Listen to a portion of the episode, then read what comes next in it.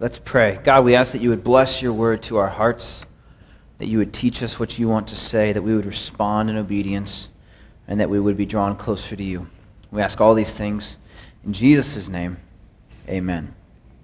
So tonight, Lord willing, we're going to work our way through Hebrews chapter 7, 8, and 9, which technically is one chapter less than we covered last week, but um, by word count is actually longer. So, you know, whatever.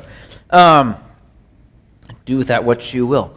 But uh, we've talked about before, but it bears repeating. Hebrews is a very distinct book in the New Testament because it's uh, it's written primarily to a Jewish Christian audience. Okay. And it's important that we keep that in mind because otherwise the book is very confusing because we like to read this, we like to read books in America in a linear progression, right? There should be the, the intro, the argument, and the conclusion. There ought to be, you know, point A, B, C, and they ought to all feed into each other. And this book is not written that way.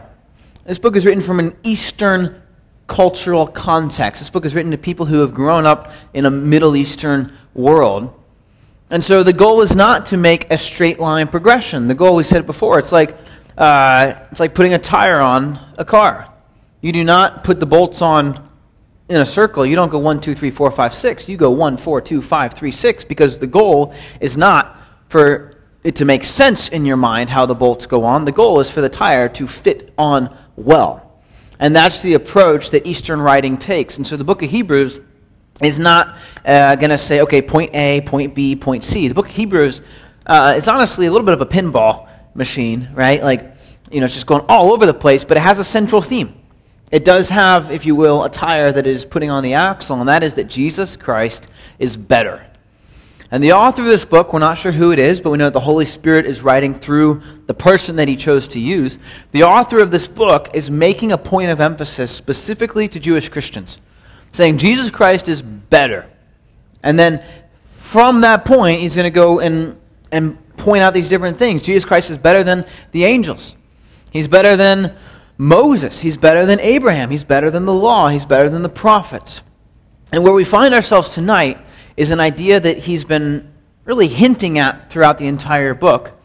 Um, but he's going to make a point that Jesus Christ is better than the priesthood.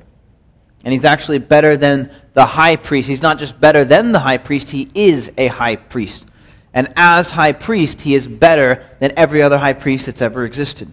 And it's a radical thought that we have to be careful not to miss because most of us, I think all of us probably, did not grow up in anything that would resemble an Orthodox Jewish family.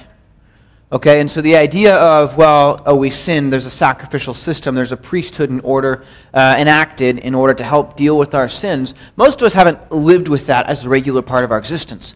But to the Jewish world, especially in the first century, that was what, that was what redemption and atonement and all the ideas of not having to live in perpetual condemnation for your sin all tied back into.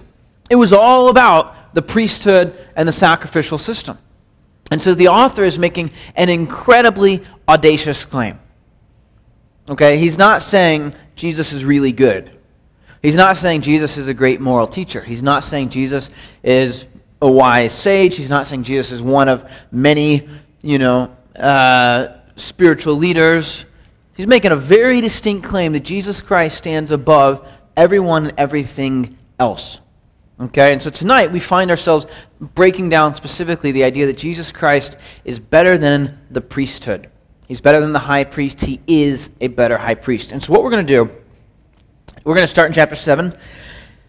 The first 10 verses are super confusing. And so, it's kind of a toss up game of whether or not I want to read them and leave you confused and then explain it, or explain it and leave you wondering why I'm spending so much time on it, and then get to it and then you understand. So, what I think I'm going to do is read it, explain it, and probably read it again. So, chapter 7, verse 1. For this Melchizedek, king of Salem, priest of the Most High God, who met Abraham returning from the slaughter of the kings and blessed him, to whom also Abraham gave a tenth part of all, first being translated king of righteousness, and then also king of Salem, meaning king of peace without father, without mother, without genealogy, having neither beginning of days nor end of life, but made like the Son of God, remains a priest continually. Now, consider how great this man was, to whom even the patriarch Abraham gave a tenth of the spoils. And indeed, those who are of the sons of Levi who receive the priesthood have a commandment to receive tithes from the people according to the law. That is from their brethren, though they have come from the loins of Abraham. But he whose genealogy is not de- derived from them received tithes from Abraham and blessed him who had the promises. Now, beyond all contradiction, the, latter is, the lesser is blessed by the better. Here, mortal men receive tithes, but there he receives them, of whom it is witnessed that he lives. Even Levi, who receives tithes, paid tithes through Abraham, so to speak, for he was still in the loins of his father when Melchizedek met him. There's really no need to elaborate on that, so I think we could just move to verse 11, but just for kicks. All right, what's he talking about? Well, he says, This Melchizedek. Well, who is this Melchizedek? Well, I'm glad you asked. But specifically, what he's kind of, because he's pinballing all over the place, right? He's made this point earlier, so in his mind, he doesn't need to preface it by a whole lot. So, speaking of Melchizedek, well, we haven't talked about Melchizedek in a couple chapters, but specifically he's referencing a prophecy in Psalm 110 where the Lord, speaking through David, says, Of the Messiah, you are a priest forever, according to the order of Melchizedek. Okay, and he's, the author here is making a point that David prophesied that the coming Messiah would be a priest of a different order than the Levitical priesthood. The Levitical priesthood, you had the nation of Israel was formed up of 12 tribes. One of the tribes named was the tribe of Levi, and from that tribe was descended the priest.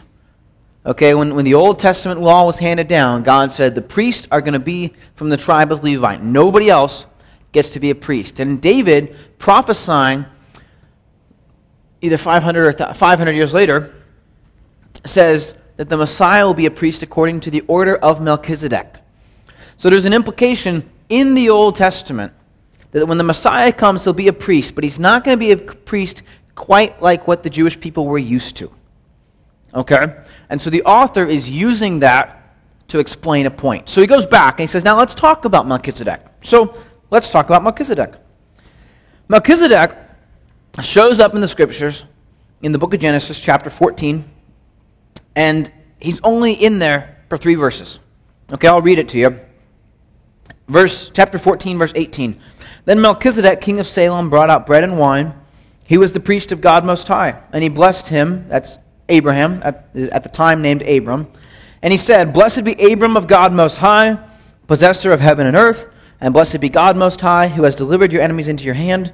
And he gave him a tithe of all. That's it. That is everything we have about Melchizedek in the entire Old Testament. And then David comes along a thousand years after Abraham and says, You're a priest forever according to the order of Melchizedek, prophesying about the Messiah. And so the author of Hebrews is going to back up and say, What does that mean? What does it mean that the Messiah is going to be a priest according to the order of Melchizedek? So he says, Understand a couple things. His name means king of righteousness.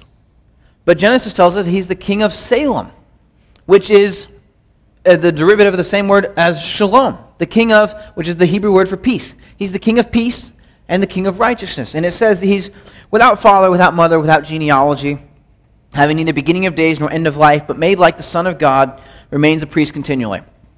Now, some people take this to say that Melchizedek is an appearance of Jesus Christ in the Old Testament. That's certainly possible. Some people also take this to say that what the author is just making a point that the guy just shows up on the scene. And really, every other major figure in the scriptures, we have an understanding of where they come from, particularly in the Old Testament. Right? Moses. Well, you can trace Moses all the way back to Adam. Right? David, you can trace him all the way back to Adam. Right? There's a couple of the minor prophets who we don't have a ton of information on, but most of the, the really significant spiritual leaders in the history of the nation of Israel it tells us who they are, who their parents were, who their grandparents were, and once you get a couple pieced together, you can say, okay, yep, he goes right through this tribe, he goes right through, you know, through Jacob, and then through Isaac, and then through Abraham, and all the way up to Adam. Okay? Melchizedek just shows up on the scene. We have no idea who he is. And the author says in verse 6 Now consider how great this man was, to whom even the patriarch Abraham gave a tenth of the spoils. And now he makes a point here about priesthood. And this is, again, one of those things that we sort of have a hard time wrapping our heads around in a Western world. But he says, think about this. The priest in the Old Testament were to receive a tithe from the people. Okay, the people were supposed to bring a tenth of their money, and it was supposed to go to the priest. The priests were not supposed to have to do. Uh, the priests were supposed to be basically so busy doing the work of God that they weren't going to have time or resources to take care of, of business and be entrepreneurs and whatever else. So the Lord said, I want the people's provision to cover for the priest. Okay? So the people were supposed to bring money to the priest, and that was called a tithe. Genesis tells us that Abraham paid a tithe to Melchizedek. Now, in the context of where Genesis 14 is at, basically, Abraham had a nephew who kind of left, got mixed up with a, with a pretty rough and tumble city. That city and a couple other cities banded together to go to war with another group against another tribe. Basically, you had four kings against five kings, or really almost tribe leaders at that point. They're more like city states. And Abraham's nephew Lot was captured. And basically, everybody was on their way to being sold into slavery. And Abraham took the guys from his family, the guys in his household, went after them in the middle of the night, beat the bad guys, rescued the other bad guys who were still, you know, the good or bad guys, whatever, and brought them home. And on his way home, he's got all the spoils of war, and he meets Melchizedek. And he gives Melchizedek a tithe. And the author makes a point here in Hebrews. He says, Now consider how great this man was that even Abraham would give him a tithe. Abraham is the father of the Jewish nation. To the Jewish people, Abraham is the man. Right? And truthfully, I mean, we would still say, even as Christians, Abraham is one of the most significant figures in all of human history. Right? Um, every monotheistic religion on earth is descended from Abraham. Judaism, Christianity, and Islam all have come through the line of Abraham. That's a pretty significant impact on world history, right? Abraham is, he's impacted a lot of things. He's a significant dude. And the author says, yeah, but Abraham gave a tithe to Melchizedek. And tithes are given to people who are greater. Okay? We pay taxes to the government because the government is bigger than we are right? There's, there's, it's, it's forced coercion, is what it is, right? Nicely put. It's, it's legalized theft. That's what taxation is. And it's understood that, okay, there's maybe some perks that come with it, but really the reason we pay our taxes is because the government is meaner than we are. The government has more resources to come after us and make us decide. You know, there's a point where we say, you know it is easier to just pay the government than it is to not pay the government. It's just like paying off a bully, except they have more legal backing, right? But the same idea is there. So the greater gets the money. But in a gifting context, the same idea is there. You give to something greater. You give money to a cause that's greater than yourself, or to a leader who's greater, who's got a greater vision or a greater calling. Okay, that's sort of the idea of tithing. And, and he's, the author is saying here think about this. The Levites, the Levitical priesthood in the Old Testament, were supposed to get a tithe from the people to basically pay for their ministry. He says, Now think about this. Abraham gave a tithe to Melchizedek. And here's where the author makes a connection that we got to pay attention to. He says, Because Abraham gave a tithe to Melchizedek, that means Levi gave a tithe to Melchizedek. And here's how he draws that conclusion because in the Eastern world, nobody ever stands alone. Nobody is ever, you know, in our world right now, you are the center of your universe. That's sort of how we like to, to push the agenda, right? The world should revolve around you. Well, in the Eastern world, that's stupid because you only exist because of your parents. And they only exist because of their parents. There's a, there's a much greater sense of, I am part of a lineage, right? I have come from someone. And no matter how impressive you are to an Eastern mindset in particular, you're never greater than your parents because you owe your existence to them, right? Doesn't matter how famous or rich you are, your, parent, your mom is still your mom, and she can still call you up and chew you out if she so desires. Because she's your mom. She's greater than you because she gave birth to you, right? You owe your existence to someone greater than you. You did not cause your parents to have you. You didn't talk them into it. You didn't compel them into it, right? You were born because they made an action that you were actually not a voter in. They decided. And that's kind of how you wound up coming. So, the idea, particularly, sorry, these things get weird. There we go. We think. The idea in an Eastern mindset is that Levi, as a direct descendant of Abraham, is the great grandson. The tribe of Levi, in essence, by being uh, subservient to Abraham or being lesser than Abraham, is in effect paying a tithe to Melchizedek. Okay, so he's making a point that when David says in Psalm 110 that the Messiah will be a priest forever according to the order of Melchizedek, what David is saying is that the Messiah is going to be a priest according to a higher priesthood, according to a priesthood that is greater than what was currently in place in ancient Israel. Okay? And you can kind of say, does any of this really matter? It does, and we'll get there. But for the sake of kind of trying to wrap it up, let's read, having said all that, read through it again, and we'll try and make it make sense. For this Melchizedek, king of Salem, priest of the Most High God, who met Abraham returning from the slaughter of the kings and blessed him, to whom also Abraham gave a tenth part of all, first being translated king of righteousness, and then also king of Salem, meaning king of peace without father, without mother, without genealogy, having neither beginning of days nor end of life, but made like the Son of God, remains a priest continually. Now consider how great this man was, to whom even the patriarch Abraham gave a tenth of the spoils. And indeed, those who are of the sons of Levi who receive the priesthood have a commandment to receive tithes from the people according to the law, that is, from their brethren, though they have come from the loins of Abraham. But he whose genealogy is not derived from them, that's speaking of Melchizedek, received tithes from Abraham and blessed him who had the promises. Now, beyond all contradiction, the lesser is blessed by the better. Here, mortal men receive tithes, but there he receives them, of whom it is witnessed that he lives. Even Levi, who receives tithes, paid tithes through Abraham, so to speak.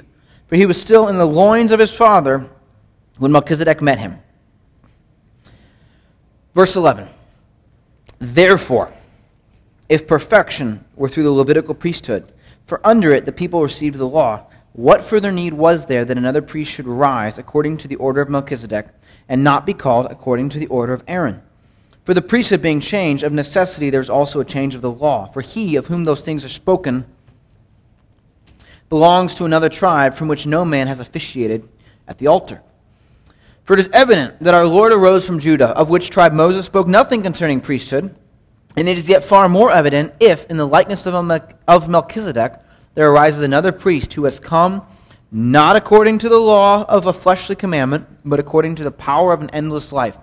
For he testifies, You are a priest forever, according to the order of Melchizedek. For on the one hand, there is an annulling of the former commandment because of its weakness and unprofitableness, for the law made nothing perfect. On the other hand, there's the bringing in of a better hope through which we draw near to God. So he says, okay, if perfection were through the Levitical priesthood, if, if the Levitical priesthood that God handed down to Moses in the, in the wilderness was sufficient for all religious needs, then why did David prophesy and say you're going to be a priest according to the order of Melchizedek? That's what the author is saying here. Saying, okay, if the Levitical priesthood was sufficient, then why did David give this prophecy? And his sort of his duh, therefore, is the point is the Levitical priesthood was not sufficient. Okay, and what's he say here? Down in verse 19. The law made nothing perfect. The Old Testament law never made a single person righteous. What it did was demonstrate very successfully every person's sinfulness. Okay? That's the purpose of the law. The law does not make you holy, the law proves you're a sinner. It proves that you are guilty, it proves that you are cut off from the presence of God, and that your efforts do not hack it. So, he's making a point specifically, and he's going to build it down through the rest of chapter 7, that one of the big, one of the main key elements of Melchizedek's priesthood is that it's perpetual. Okay, Melchizedek shows up on the scene. We have no idea when his priesthood started or when it ended. Right?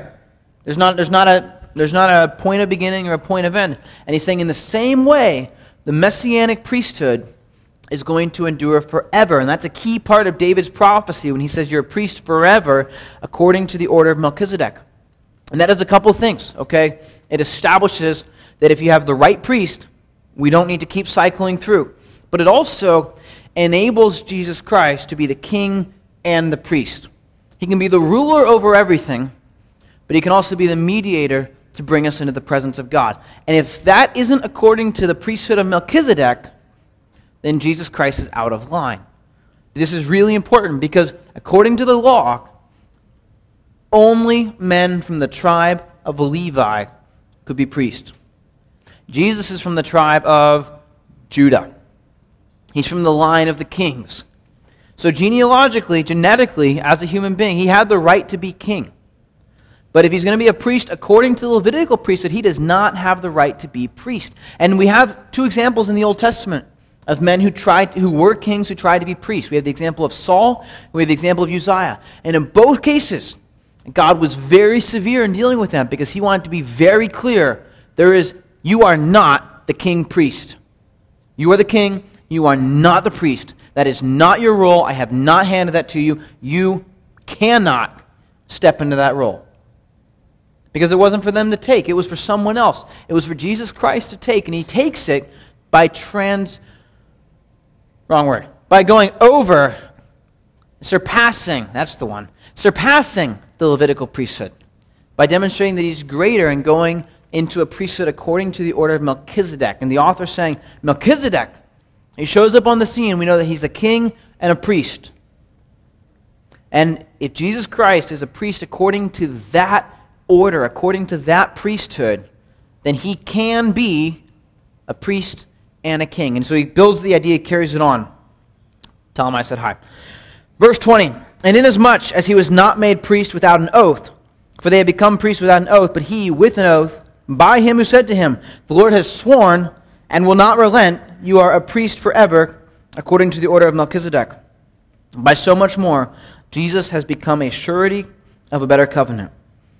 Also, there were many priests because they were prevented by death from continuing. But he, because he continues forever, has an unchangeable priesthood. Therefore, he is able to save to the uttermost those who come to God through him, since he always lives to make intercession for them.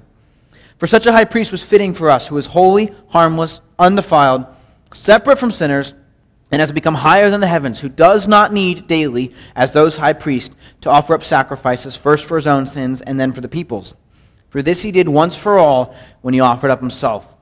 For the law appoints as high priests men who have weakness, but the word of the oath, which came after the law, appoints the Son who has been perfected forever. Okay. In this passage, chapter 7 in particular, this passage in particular, of chapter 7 in particular, of the book of Hebrews in particular, is a great point to just back up and remind you that no church teaching is ever going to sufficiently unpack a passage of Scripture. And so if you come to church and church is your whole spiritual experience, you are just, uh, you're, you're being completely foolish. If you think that you're going to unpack everything that's in here in the amount of time that we're going through. That is why church should be a very helpful addition to what is taking place in your life and in your time with the Word of God. Okay? This verse, right, this, this passage is so massive in its implications that you could just sit on it forever and never come to fully understand all that's there. Okay? And so, because we can't do it in all of time, we will also not do it in three minutes. But nevertheless, it won't be for lack of trying. But he makes a point that the Lord has sworn and will not relent. This is part of Psalm 110. He says, The Lord has sworn and will not relent. You are a priest forever. And he says, Understand this. A key part of David's prophecy about the Messiah coming according to the priesthood of Melchizedek, one of the critical components of that is that the Lord swore an oath. And that's critical because in chapter 6, we're told that it is impossible for God to lie. Okay, so the author here says, get this, get this very, very closely. Do not zone out for this, he says. God made an oath that the Messiah's priesthood would be sufficient forever. And so when Jesus becomes the high priest, when he become when he steps into that role through his resurrection, he's not priest for a while. He's not priest for now. He's priest forever. And what that means is that the terms of the bargain never change. Do you understand? God does not owe us constancy. God does not owe us consistency, right? We, we expect it because He's so good at being so faithful, right? There is no reason on earth why the sun should rise. There is no reason on earth, uh, as G.K. Chesterton said, the only thing on earth that makes me think that an egg will turn into a chicken is the fact that I've seen it a million times. But there's absolutely nothing, nothing about an egg that suggests there's a chicken in there, except for the fact that I've seen it over and over and over again. But I mean, it, it's, it's how on earth does that lump of thing, I mean, you crack them in your pan, I eat them all the time, and I never think, that looks just like a chicken. Like, because it doesn't. There's nothing about an egg that suggests it'll become a chicken, but it does all the time. Why? Because God is consistent. But God does not owe us consistency. God created the laws of nature, He is not subject to them. He can bend them as often as He wants. And praise the Lord, He loves to bend them sometimes for miraculous healings and to show His power and His glory and to edify the church. But He doesn't owe us anything. It would be completely appropriate if God so desired for him to change the terms of what's required to come to him as often as he wanted. He has every right to do that. He's the creator, right? It would be completely appropriate for God to say, okay, here's what you have to do to come to me. And then say, oh, no, sorry. That was the 2022 bylaws. We have 2023 bylaws now. Uh, I'm sorry. Yeah, no, that's, that's no longer recognized. Yeah, no, your Visa card expired. Uh, you know, you know, sorry. Well, now we don't do the swipe; we do the chip, right? We do like we do the tap. Like everything in our world it's always like, well, you know, let's change it a little bit. Let's refine this because culture's changed. God has every right to do that. But he didn't. And in fact, he made an oath that he not only will not, but Scripture says cannot break. That Jesus Christ will be sufficient forever. Okay? And now the author then goes on to the end of that paragraph and makes a point. He says, There were very many priests I listened to one pastor this week. He said, if you read Jewish history, which I haven't, there had been just under 350 high priests from the time that the law of Moses was given to the time that Jesus came. That's a lot of high priest. And he says they, they were prevented from continuing by death. I mean, that makes sense, right? Like that's kind of sooner or later, high priests just kind of knock off. You know, they just kind of, it happens, right? Uh, it happens to the best of them. But they die and they don't get to keep being high priest. Priest, priests die. Sometimes they're and sometimes they're you know it's a great priest who served the Lord faithfully and he died, and we might mourn that he's gone. Or it was an evil priest, and we might rejoice that he's gone, and say finally maybe we can get back to you know to, to biblical truth. But the author says and that's kind of a problem with the system, don't you think? Maybe the Levitical priesthood isn't actually complete. Maybe God knew what he was doing when he gave David the inspiration to prophesy that and understand that God has sworn that there will be a priest forever according to the order of Melchizedek, according to a higher and better priesthood. And so he says, because, and also, verse 27, he does not need daily, as those high priests, to offer sacrifices first for his own sins and then for the people's. When a high priest would, would offer sacrifices for the people, the first thing he had to do was cleanse himself because he was sinful. Right? He had to, he had to get himself cleaned up before he could then represent the people before the Lord. And the author says, yeah, but Jesus doesn't have to do that because, end of verse 27, for this he did once for all when he offered up himself. He completed it. Right? He did offer a sacrifice. The priests would offer a sacrifice to make themselves cleanse. Jesus offered himself a sacrifice to demonstrate his worthiness and that he was already clean. He didn't need to be cleansed because he had no blemish. Okay? But the priest would offer the sacrifice for himself, offer the sacrifice for the people, and then sin again. And have to do the same thing over and over again. Jesus does not have to do that. He offered it once to demonstrate it, and now that is forever sufficient. So, for chapter 8, he's going to continue the idea, and he finally kind of gives us like a straight old fashioned Western thought here. Now, the main point of the things we are saying is this. Everybody's like, finally. We have such a high priest who is seated at the right hand of the throne of the majesty in the heavens, a minister of the sanctuary and of the true tabernacle which the Lord erected, and not man.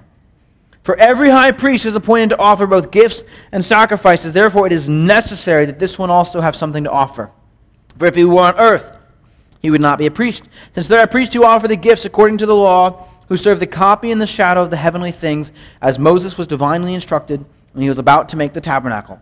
For he said, See that you make all things according to the pattern shown you on the mountain. But now he has obtained a more excellent ministry, inasmuch as he is also mediator of a better covenant, which was established on better promises. He says the main point is that we have such a high priest. The main point of the book of Hebrews is that Jesus Christ is better. Not that he is better than the high priest, he is a better high priest. The role of the priest is to represent the people before the presence of God. And the author says that is what we have in the person and in the character of Jesus Christ. We have someone who represents us before God. And he does not have to atone for his own sins. He's not out of the presence of God and then getting cleaned up so we can get into the presence of God, so he can get us into the presence of God. He's there. He is seated at the right hand of the throne of the majesty.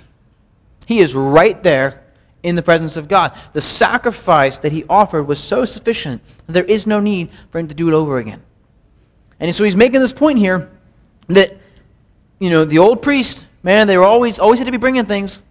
They always had to be coming in the temple and getting themselves cleansed. And Jesus does not. Because he has now obtained, verse 6, a more excellent ministry, inasmuch as he is also a mediator of a better covenant, which was established on better promises. Jesus is our connection to God the Father, to our Creator. And he does that through a better covenant, a better promise, it's not about the law because the law never made anything perfect, it just points out our sinfulness. It's a better covenant and it's established on better promises because it endures forever. Verse 7 For if that first covenant had been faultless, then no place would have been sought for a second. Because finding fault with them, he says, Behold, the days are coming, says the Lord, when I will make a new covenant with the house of Israel and with the house of Judah not according to the covenant that I made with their fathers in the day when I took them by the hand to lead them out of the land of Egypt, because they did not continue in my covenant, and I disregarded them, says the Lord. For this is the covenant that I will make with the house of Israel after those days, says the Lord. I will put my laws in their mind and write them on their hearts, and I will be their God, and they shall be my people. None of them shall teach his neighbor and none his brother, saying, Know the Lord, for all shall know me, from the least of them to the greatest of them. For I will be merciful to their unrighteousness and their sins and their lawless deeds I will remember no more. In that he says, a new covenant, he has made the first obsolete. Now, what is becoming obsolete and growing old is ready to vanish away. So here the author quotes from the book of Jeremiah, chapter 31, where the Lord says, Behold, the days are coming when I will make a new covenant with the house of Israel and with the house of Judah. And interestingly, and the word covenant there also translates testament. So it very literally could read, Behold, the days are coming when I will make a New Testament with the house of Israel and the house of Judah. And so the Lord is prophesying at the time of Jeremiah, saying there's going to be a new covenant because the author here says the first covenant is not is lacking in perfection. Do not misunderstand this to think that the Old Testament is bad. Do not misunderstand this to think the Old Testament is somehow an inferior part of the Word of God. Okay? The author is paying immense respect to the Old Testament, just like we talked about, whatever it was, two weeks ago. You know, the author says Jesus Christ is better than the angels. He's not diminishing the glory of the angels. He's emphasizing the glory of Christ. The Old Testament is written by the breath and the finger of God. It's the testament of God's faithfulness to unfaithful people. The Old Testament, if you want to watch the grace of God on display over and over and over again, the Old Testament history is a wonderful place to learn about it. If you want to be encouraged that you are not the only loser out there, because I, would, I wasn't say that you're not a loser, but that's not true because we're all spiritual losers. If you want to be encouraged that you're not the only one out there, go to the Old Testament. It is full of the stories and the histories of people who should have known better and stumbled and still received the grace of God through repentance and through faith. Okay? The Old Testament has immense value, but the Old Testament's job is not to make you righteous. It is not to make you complete. It is to point you to the coming priesthood. It is to point you to the coming one who will make you complete. And in this prophecy in Jeremiah, what the Lord says is there's not going to be a point at which there's going to be a point at which I will put my laws in their mind and write them on their hearts, and I will be their God, and they will be my people. And none of them shall teach his neighbor and none his brother, saying, Know the Lord, for all shall know me. The key point of the new covenant or the New Testament is that your relationship with Christ is no longer based on your performance. It is no longer based on have you attained? Are you good enough? Because the law never made anything perfect. The law was all about just, yep, you failed. Yep, you're a sinner. Yes, God is holy, and yes, you are not. And it's just, it's just beating that point of emphasis over and over again because you can never truly understand the depths of your depravity. And you can never truly understand the riches of Christ's holiness.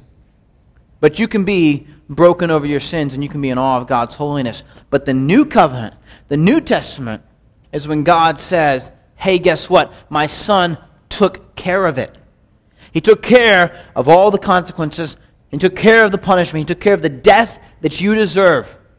And so there's a priesthood in place. There's a mediator between us to bring you into this presence of holiness. It is no longer about can you work your way into the presence of God and can you, you know, cut a deal with the priest to offer a sacrifice that's going to make you in the favor of God. It's about Jesus Christ being seated at the right hand of God saying, "I'm here."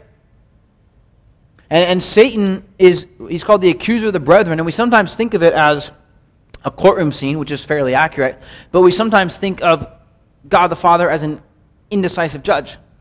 And Satan brings his accusations against us and points out all the reasons why we're sinners, and Jesus brings out all the arguments in our favor, and God sits there and is like, well, hmm, you know, I mean, he had a good week, but he did have a bad month, and that's not how it works. Satan brings accusations, absolutely. And he doesn't even have to lie about us, right? Like, it's kind of the unfortunate part is everything he says about us is pretty much true, right? Like, we're pretty awful, right? And, and he brings it, he's like, you know, they did this and this and this and this, and that was just before 10 o'clock in the morning. And God says, yeah, they really did, and the punishment for that is death. What should we do about it? You got any thoughts? Jesus Christ says, yeah. Punishment's death. I already paid it. I already died. And God says, You got anything else you want to add, Satan? Shut up and get out of here. Right? The, the, the punishment is completed. And so the, the, the emphasis of the new covenant is not about what do you have to do, it's about what has God done. And so the role of a faithful Christian in a New Testament context is not what do I need to do, it's how do I know God more. Christianity is not about doing, it's about being. Being in the presence of God, being in fellowship with the Lord, being in relationship with the Lord. And that's what this author is emphasizing. Okay? It is about having the law of God in our mind and in our hearts. It's not about our external performance. It's about what is God doing. The mark of a mature Christian is not their behavior.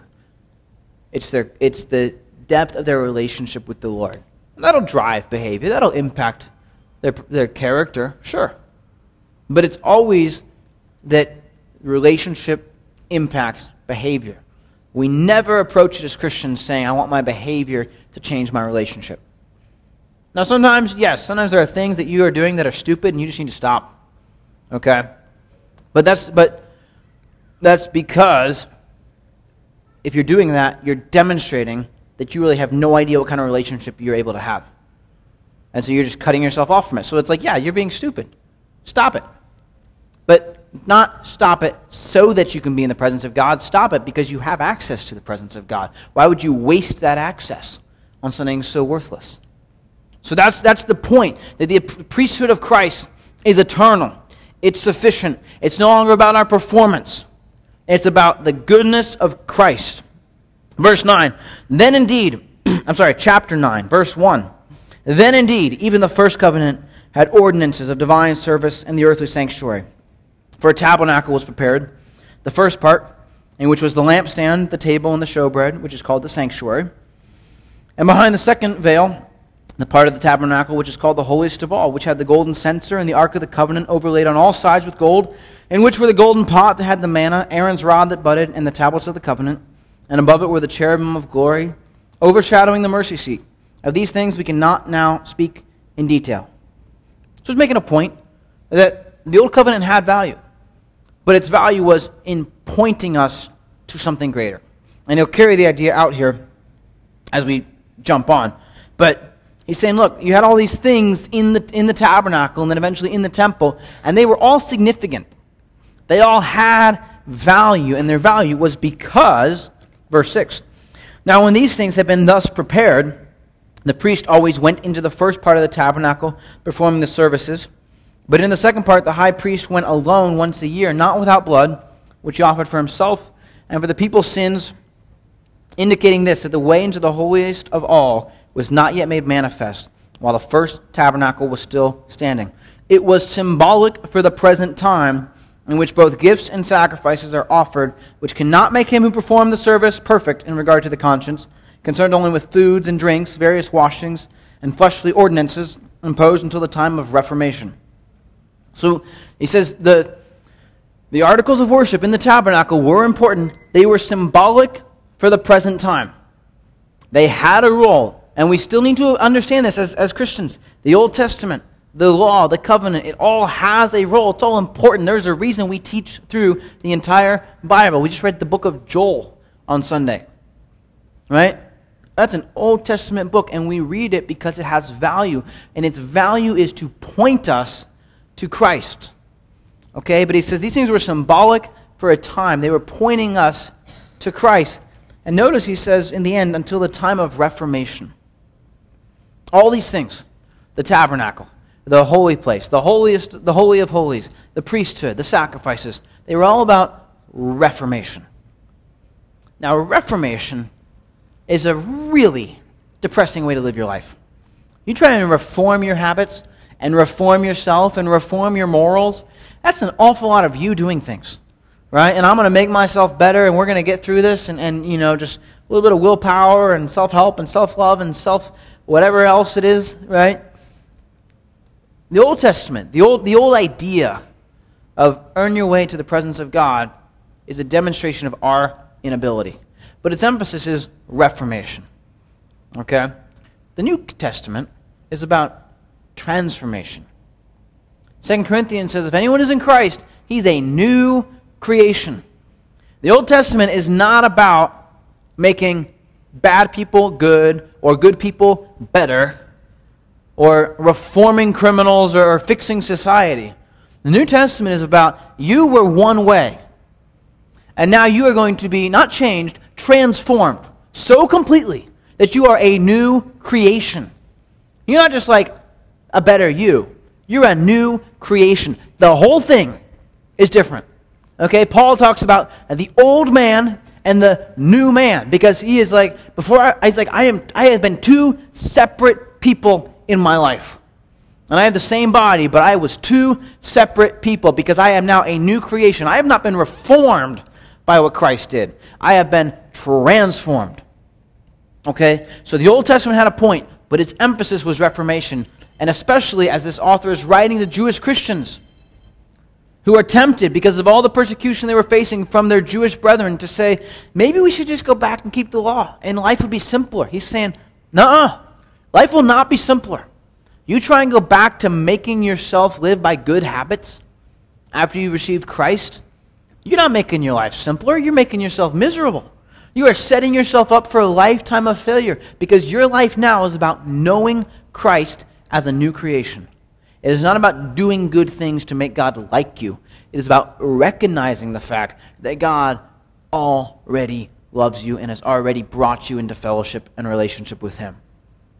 So, verse 11, it says, But Christ came as high priest of the good things to come, with the greater and more perfect tabernacle not made with hands, that is not of this creation. Now, not with the blood of goats and calves, but with his own blood he entered the most holy place, once for all, having obtained eternal redemption. For if the blood of bulls and goats and the ashes of a heifer, sprinkling the unclean, sanctifies for the purifying of the flesh, how much more shall the blood of Christ, who through the eternal Spirit offered himself without spot to God, cleanse your conscience from dead works to serve the living God?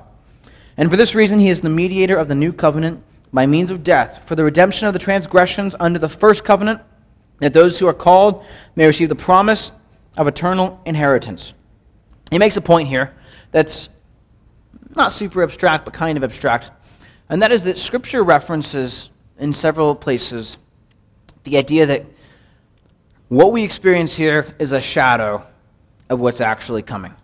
Okay, we talk about it in heaven, but understand that there's kind of, there's an implication in Scripture that what we often define as heaven is not just like this weird spiritism thing.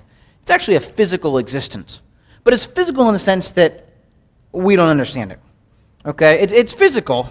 It's real. It's, it's, it's going to be tangible. But how exactly? No idea, right? Like, Revelation talks about there's a new Jerusalem. It's a thousand miles wide and a thousand miles long and a thousand miles tall and we're going to live there. We're going to live in a city, a city that's a thousand miles tall, which implies a little bit of flight ability in there somewhere. So if somehow our new, the new Earth has the ability for humans to fly, whatever it is, I'm obviously kind of coming up short in my imagination, right? The idea is that there's what we have on Earth is a picture and a symbol and a type of what's really coming. And so he says, look, Jesus Christ did not go into the holy of holies in the temple in the earthly Jerusalem to pay for sins. He went into the real temple as the real high priest in the real Jerusalem and paid for the sins. He didn't bother with the tradition, he just went straight to the top.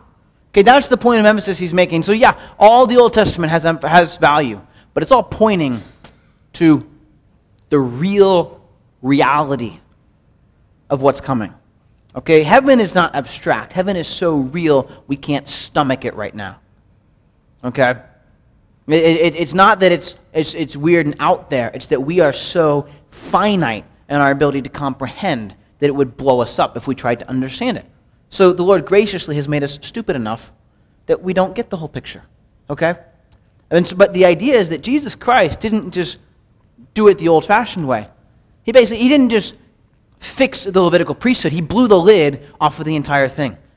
He didn't go into the temple, he went into the real temple. He wasn't in Jerusalem, he was in the real Jerusalem.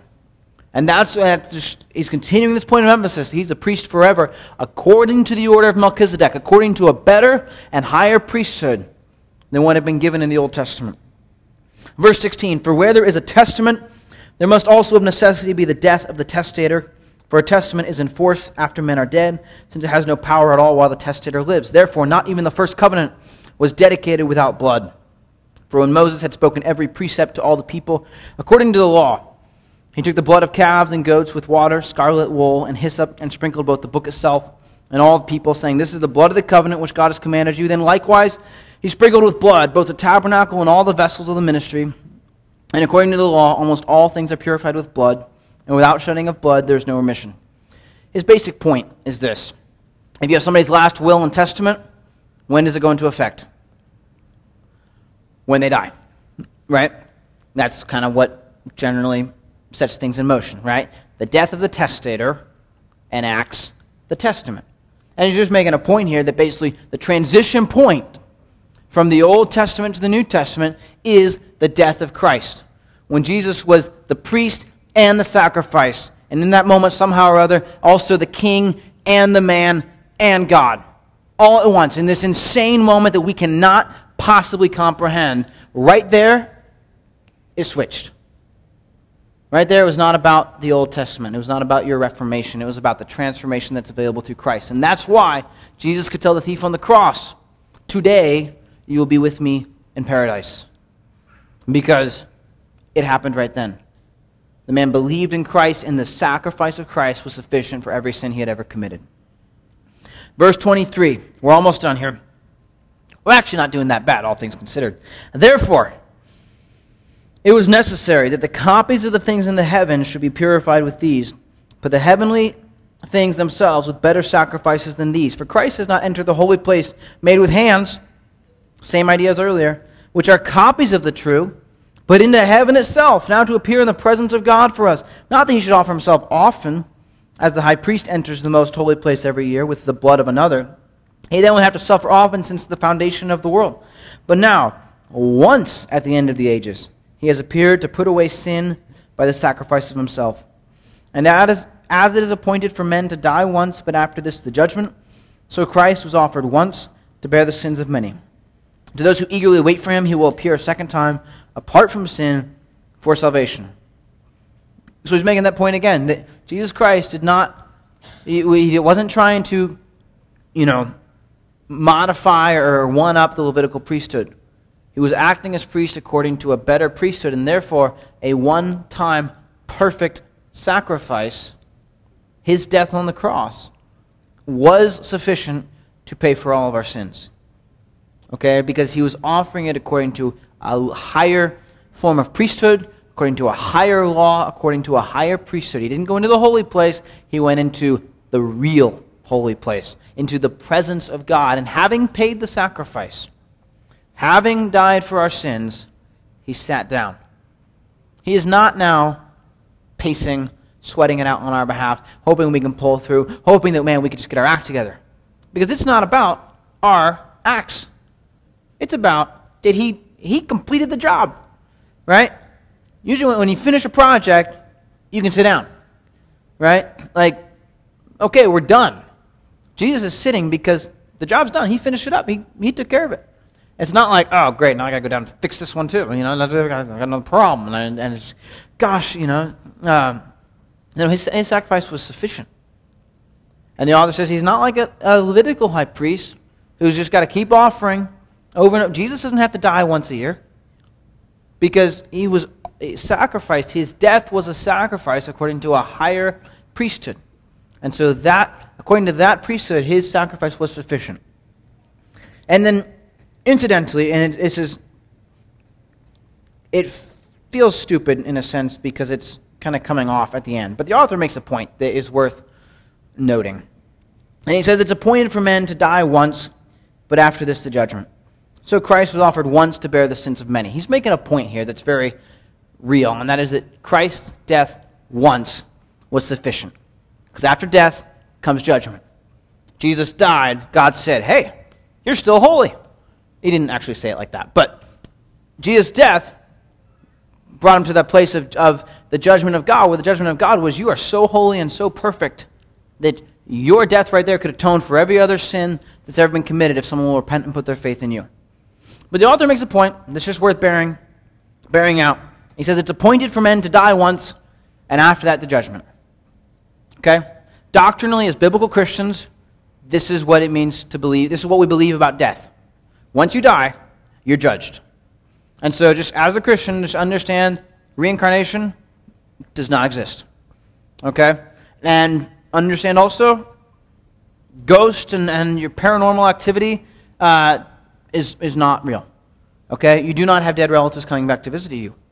If you are experiencing something that you think is like that, what you have is demonic activity trying to psych you out and mess with your mind. Okay? But it's appointed for men to die once, and after that, the judgment. And if you're obsessed with your paranormal stuff, there's a verse in Revelation that implies pretty clearly that zombies will be a real thing. But we'll get there later. Um, so if that's your, if you need something, you can hang on to that. But ghosts are not real. Christian doctrine just gives no room for it. Reincarnation is not real. Christian doctrine leaves no room for it. It's appointed for men to die once, and after that, the judgment. And he makes that point as he's emphasizing, and this is where we should end as he's emphasizing that Jesus Christ died once and then entered into the judgment of God, because the holiness of God is a judgment. right? God's holiness is judgment because it's, it's a holiness that is so high that it says you are, this is a pass fail test. You are either perfectly holy and you can be in my presence, or you have a thing that makes you less than holy and you cannot be in my presence. And so to be in the presence of God is to be judged by his holiness. Jesus Christ dies, enters into that judgment, and his holiness is so perfect, so sufficient, so faultless that it is not just sufficient for him, because he didn't even need it, it's sufficient for every single one of us.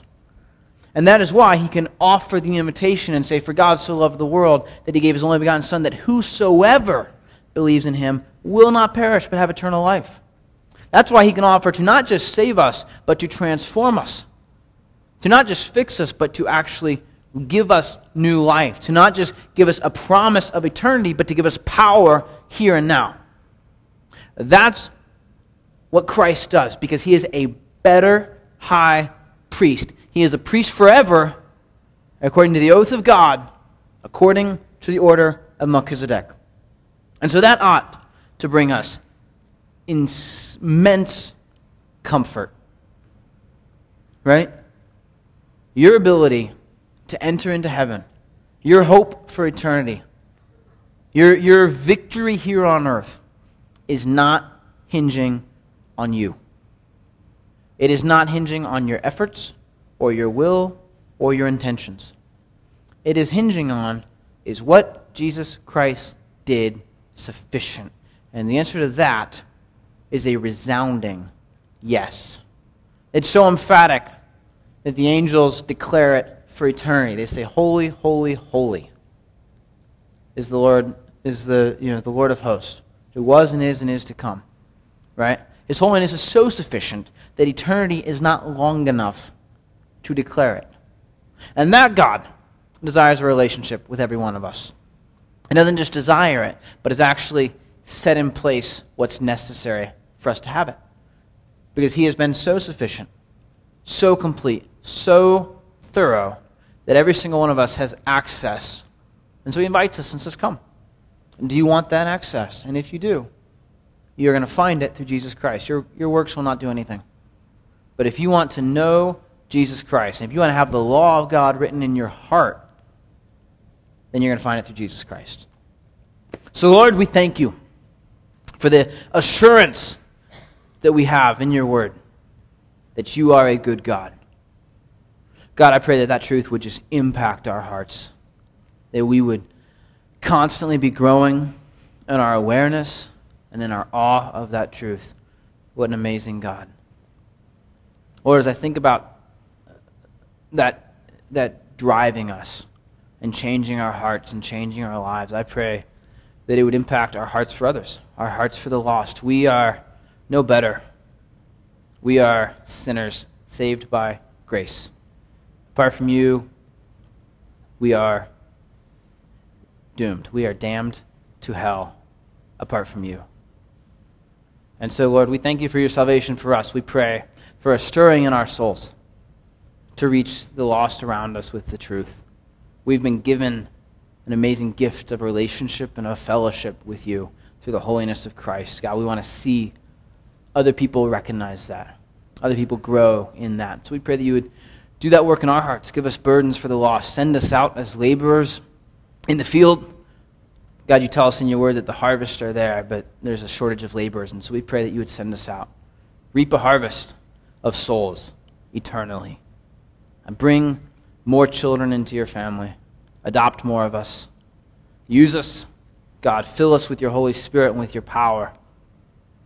Go before us, guide us, and lead us. And we thank you for what Jesus Christ did for us on the cross, and even more so what he did for us by rising again and proving that he conquered death. And it's in his name, the name of Jesus Christ, our King and our priest and our mediator and our Savior, that we pray. Amen.